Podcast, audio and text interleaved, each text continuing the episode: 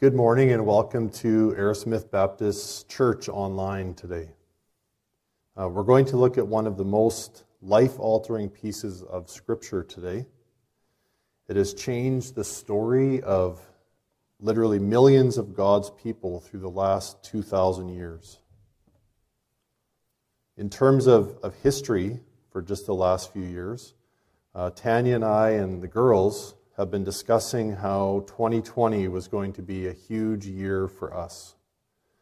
The reasons why for us personally include, in order, uh, me turning 50 recently, uh, Sarah graduating from high school, um, our 20th anniversary, which is later this year in November, and Sarah turning 18 in the following month.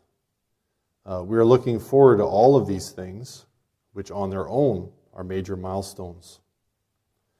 As we've all seen recently, God in his sovereignty and even mystery threw us and the world a huge curveball with COVID 19. Uh, Ephesians 2, in some ways, is a curveball for those who hear God's call and step up to the plate. Please join me in prayer before we get into the text. Father, I thank you for the opportunity to present part of your word today and to share it with people. I pray, Lord, that it will be your words that people hear and not me. And I pray, God, that um, it will go out and be used to glorify you and to further your kingdom here in our church community and beyond. In Jesus' name, amen. So, in order to proceed through our text, uh, we need to recap some of the, of the key things that were said regarding Ephesians 1, since that was over a month ago now, and a lot has happened since then. Uh, when Paul wrote this book, he was writing to the people of Ephesus, which was a city of about a quarter of a million in the ancient world. It was a major trade city and was sort of a cultural melting pot, uh, meaning that it had all kinds of ideas and all kinds of people there would have been Jews and Gentiles and, and lots of other people also. And it would have been like many of our cities today, in, which, including a mixture of religious and non religious of all kinds. So, in many ways, our context today is similar. As Matt stated back in February, the big idea of Ephesians is that everything is to the praise of his glory. This means also that Christ has reconciled all of creation to himself and that he has united the church in himself. Uh, the Apostle Paul asserted that Christians should lead lives that are a fitting tribute of gratitude to their Lord. Today, this means simply that no matter what is happening, we should be focused on Him and give Him praise and glory in the good and the bad which is not always easy, I know. Uh, many of you know that I'm an English teacher, and as a result, I'm always thinking about words.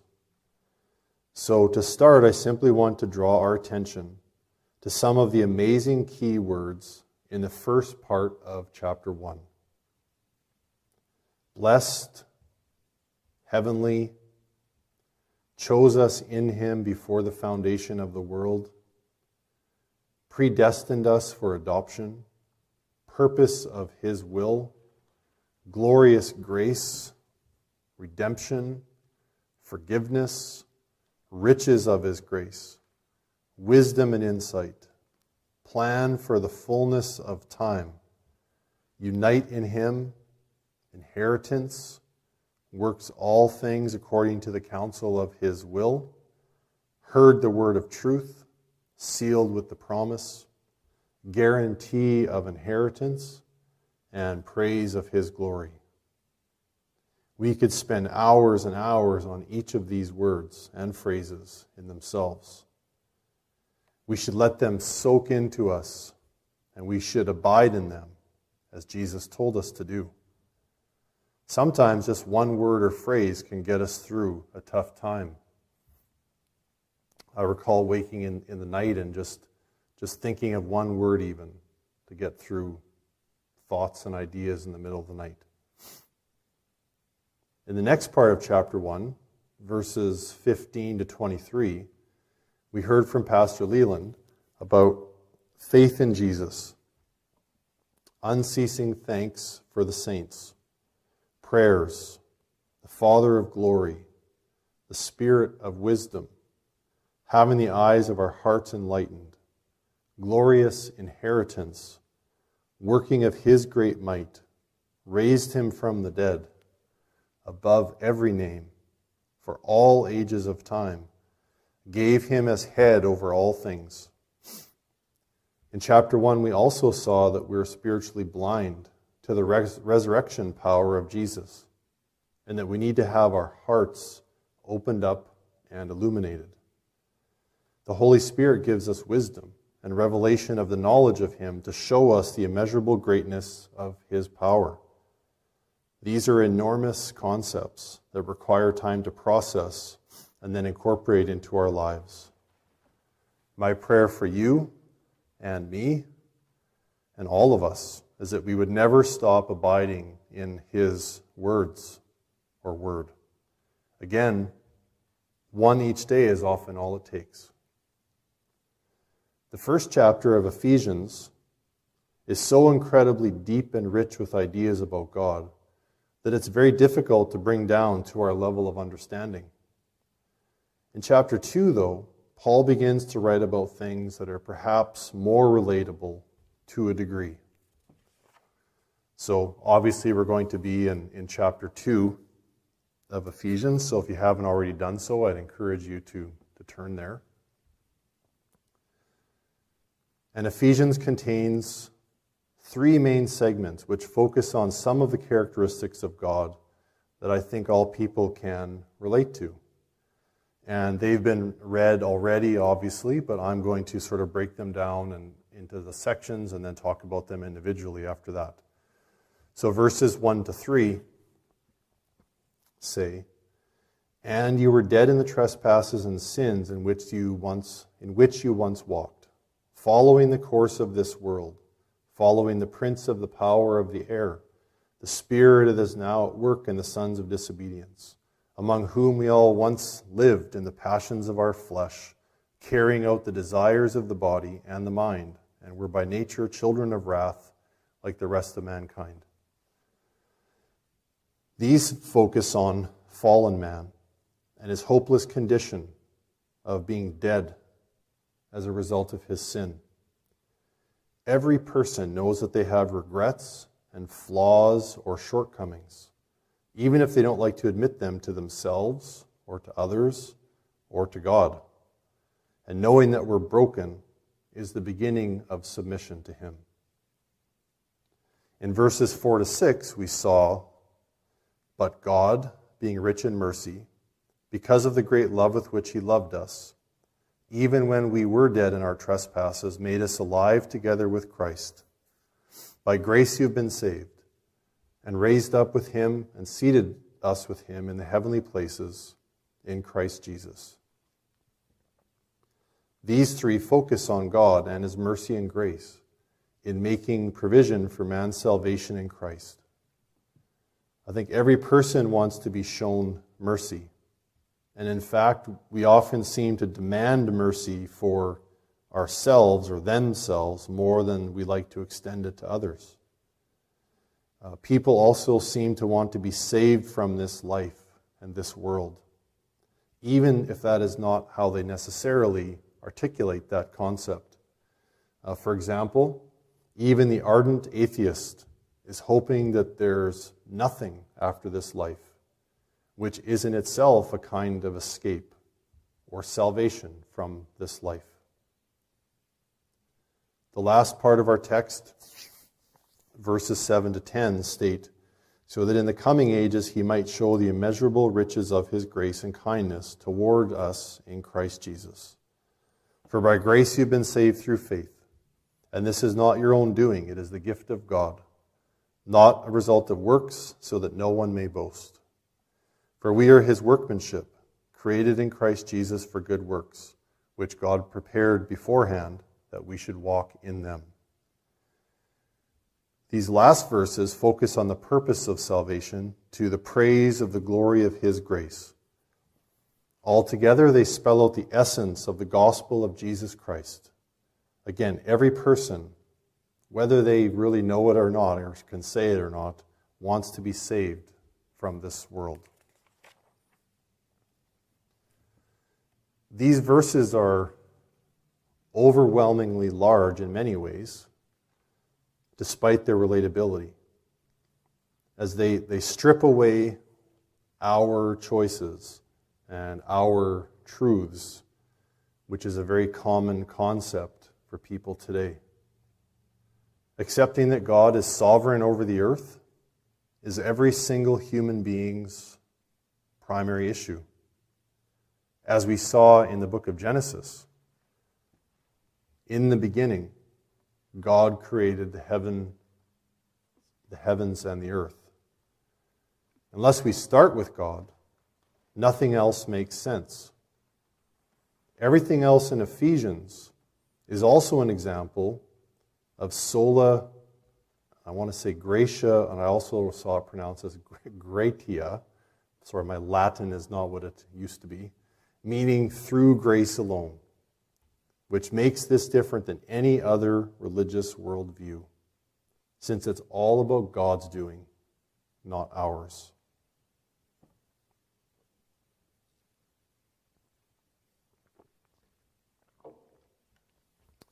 Now I'm going to start to walk us through the verses in pieces and discuss some of the key parts and how they stand out individually. So in verse 1 and 2, we saw and you were dead in the trespasses and sins in which you, in which you once walked. Paul's and there connects back to the previous chapter and shows us the past tense of how we were dead, which implies some other time than right now or before we even became aware of God's presence in our life. We're dead in every way that's, that's not only physical death uh, we walked in trespasses uh, reminds me of the Lord's Prayer that so many people know. Also, in those verses, we see that our life, along with Jesus' life, is a, is a moving journey. Um, we're always going somewhere. And before God entered our lives, we were dead. In verse 2, we see following the course of this world, following the prince of the power of the air, the spirit that is now at work in the sons of disobedience. We are often tempted to chart our own course, even though in the book of Matthew, Jesus said to follow him. Also, in this world, we often do not feel, quote, at home, but rather feel like aliens.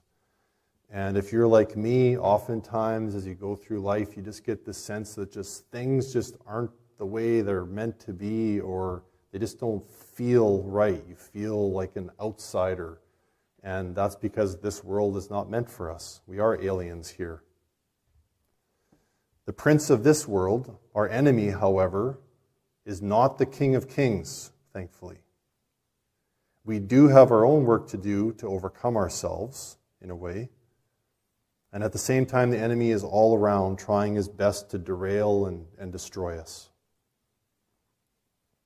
In verse 3, we see we all once lived in the passions of the flesh, of our flesh, carrying out the desires of the body and the mind. Uh, we hear so often today that we should, quote, follow our heart and think for ourselves. And uh, if you think about that, that's actually really bad advice. The heart is fickle. And many people today live in kind of an overly emotional state. Um, the Oxford Dictionary word of the year in 2016 was the word post truth. Post meaning after. And that word came about to signify this time where our, our feelings and how we experience things are more important than the truth of things. And that's a good kind of description of living in our flesh. Uh, we need to rise, rise above our own instincts and emotions and follow the one that has overcome the world. Even today, we may not feel like washing our hands for 20 seconds, but that's what we're supposed to do. In verse 3, we see that we were by nature children of wrath, like the rest of mankind. Now, if you've ever babysat a child, uh, you know that we don't need to be taught to disobey. It just happens, it's just in us. Also, the wrath here is God's eternal wrath, unleashed in the garden after Adam's sin. And all of mankind is destined to experience God's wrath. Uh, but those of us uh, in Christ are set apart, which is amazing.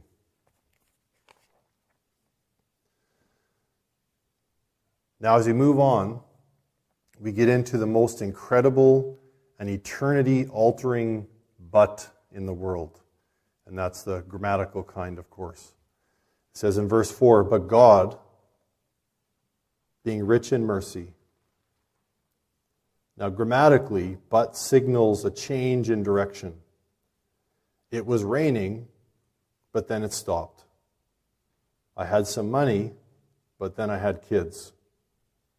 The world was moving along, but then we had COVID 19.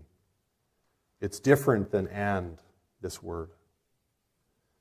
And like many of you, I also experienced this type of but God intervention almost exactly 20 years ago now for me when God saved me.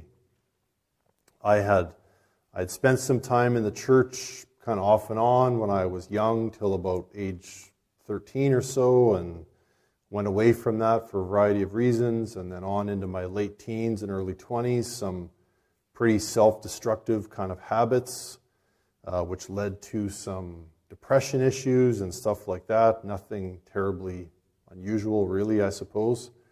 Um, tanya and i met some folks that were christians and they were intriguing to us and so we started hanging around with them and all of a sudden there was just this, well, it was like a, a boom or a change in direction or but God. And I began to think, well, what if I'm wrong about all of this stuff that I'd previously thought about before? And then those people that we'd met, they, they invited us for spaghetti dinner at their church. And so we went there, and the food was good, and there was lots of it. And I began to think, well, these people that they, on the one hand, they have these intellectual truths and spiritual truths that I'd fought against, but they were also kind and welcoming and, and encouraging. And so, in the midst of all of that, for my but God moment, I just want to encourage you to don't underestimate how you share Him with people or how you tell people about Him. We need to be strong and true, but throwing some spaghetti in can also be helpful. So in verse 4, we see, because of his great love with which he loved us. This because is also a huge statement, since it reveals some of God's motivation. Is it because of his great love? How many people would want to know that God loved them enough to save them? All of them. Forever. Everywhere. Uh, this brings to mind famous passages of comfort that even non believers know, like Psalm 23, the, the peaceful scene of being comforted as you go through the valley or you lie down in the green pasture or John 3:16 that we see everywhere at sporting events and all over the place. People quote it all the time about God giving up his son for us. Everyone wants to know that God loves them they might not know how to say it, but perhaps now during this pandemic more than ever, uh, the time is ripe to share God's love with people. There's so many people having so many questions, and Jesus is the answer. Even when we were dead in our trespasses, verse 5 says, He made us alive together with Christ. Again, there's the past tense of our position of being dead before, and now that God makes us alive. And this is forever life. And it's God's doing. I think this passage is infuriating for many people to hear that they can't do it for themselves. Because again, that's not what we're taught. We're just taught to, you know, do it our way, do, do things ourselves. But for lots of other people, like me and hopefully you, it's also very liberating and encouraging and reassuring to know that God did it for me.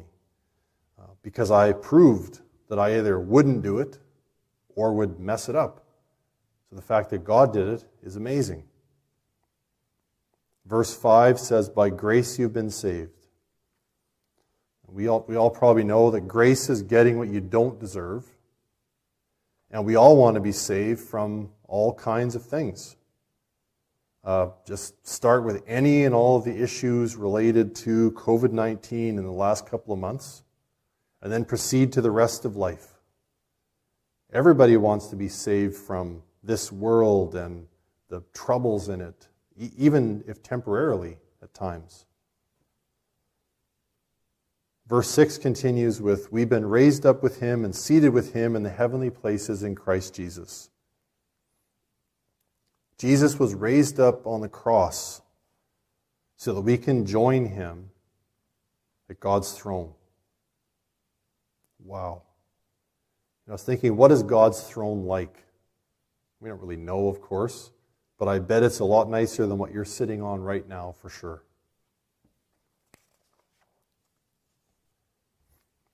Verse 7 continues by saying, So that in the coming ages he might show the immeasurable riches of his grace in kindness toward us in Christ Jesus.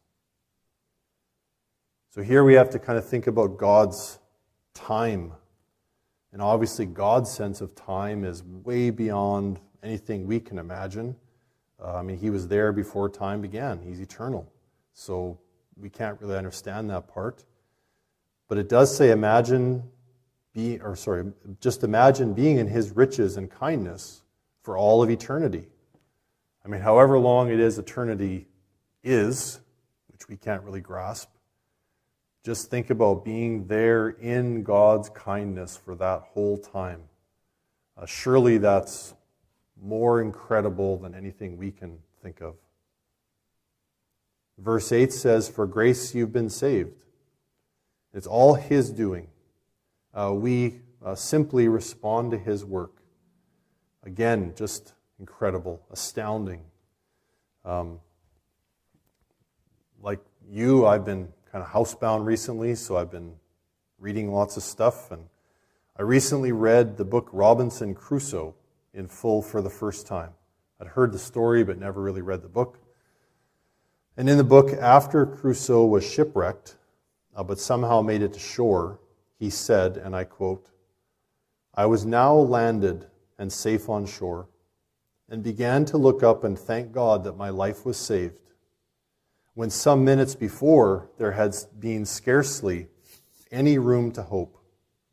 I believe it is impossible to express in full what the ecstasies and transports of the soul are when it is so saved, as I may say, out of the very grave. End quote. And so we have a picture there of Crusoe, you know, almost drowning in the ocean after his shipwreck.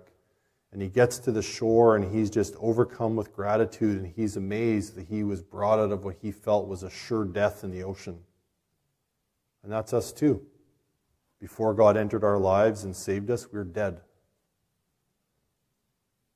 Verse 8 And this is not your doing, it is the gift of God. Again, we see here that God strips away our, our own towers of Babel and any idols that we might have, and we all have them. So often we want to credit ourselves for so many things. It is a gift from the one that created the universe. Who wouldn't want that? And it's not our choice. He did it. verse 9 verifies that. It's not a result of works, so that no one may boast. Every other belief system is about works and doing things. This, again, leads back to ourselves. God, however, takes that away, since He knew that our greatest undoing is our pride and boasting about doing it my way. Sorry, Frank. We would surely boast about saving ourselves if we could. Verse 10 says, For we are his workmanship. Jesus himself did all of the work. We are made and designed in the image of God. We're not an accident. In this time of chaos and uncertainty, people want to know that their lives have purpose and meaning. And in the last couple months, there's been a huge amount of self reflection and people trying to figure out what this is all about. I mean, what better meaning is there than knowing that you're made by God Himself? Verse 10 says that we're created in Christ Jesus for good works. If we're in Him, abiding in Him and following Him and living out His word, then we should feel compelled and driven to do good things in His name so that others would see Him in us. And there are just so many opportunities for this today and tomorrow and the next day. And these were prepared by God beforehand.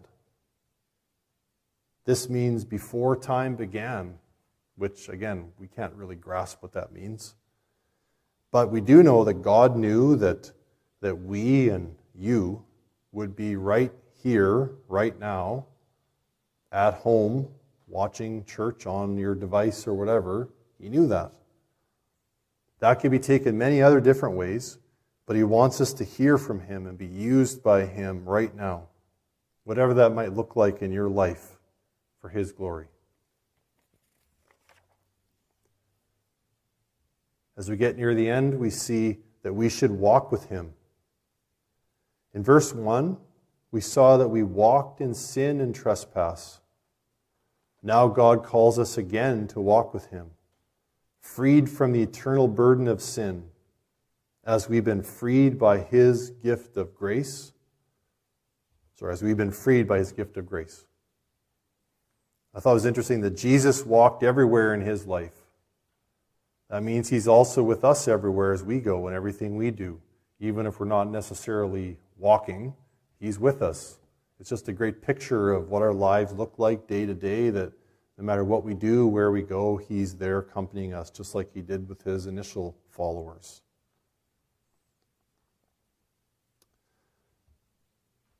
So, to bring things to an end, there's an English evangelist and writer named Leonard Ravenhill. He said, There are only two kinds of people in the world. Only two kinds not rich or poor, not black or white. I'll interject my own emphasis here. Not Canadian or American, not hockey fans or football fans, not those who put pineapple on pizza and those who don't. Now back to his words. There's those that are dead in sin and those that are dead to sin. Furthermore, Abraham Kuyper uh, said something similar. There are two kinds of beauty. There is a beauty which God gives at birth and which withers as a flower. And there is a beauty which God grants when, by His grace, we are born again. That kind of beauty never vanishes, but blooms eternally. And that's my, my prayer for you and for me and for us that we would grasp these words from Paul in Ephesians and, and grab on to that eternal blossoming of our life in Jesus. Let's pray. I thank you, God, for this time. I thank you, God, for your word, which is so precious and timeless and eternal, and speaks to the very core of, of who we are as your children and your created beings in this world. I pray, God, that each one of us would continue to abide in your word and to cherish it and to hang on to it and to make it our guiding force through our lives. That that would be you and only you. So I thank you, God, again for this technology that we're able to get together now. And I thank you, God, for this time. And I pray, Lord, that it'll be used to glorify uh, your kingdom here in Port Alberni and beyond. In Jesus' name, amen.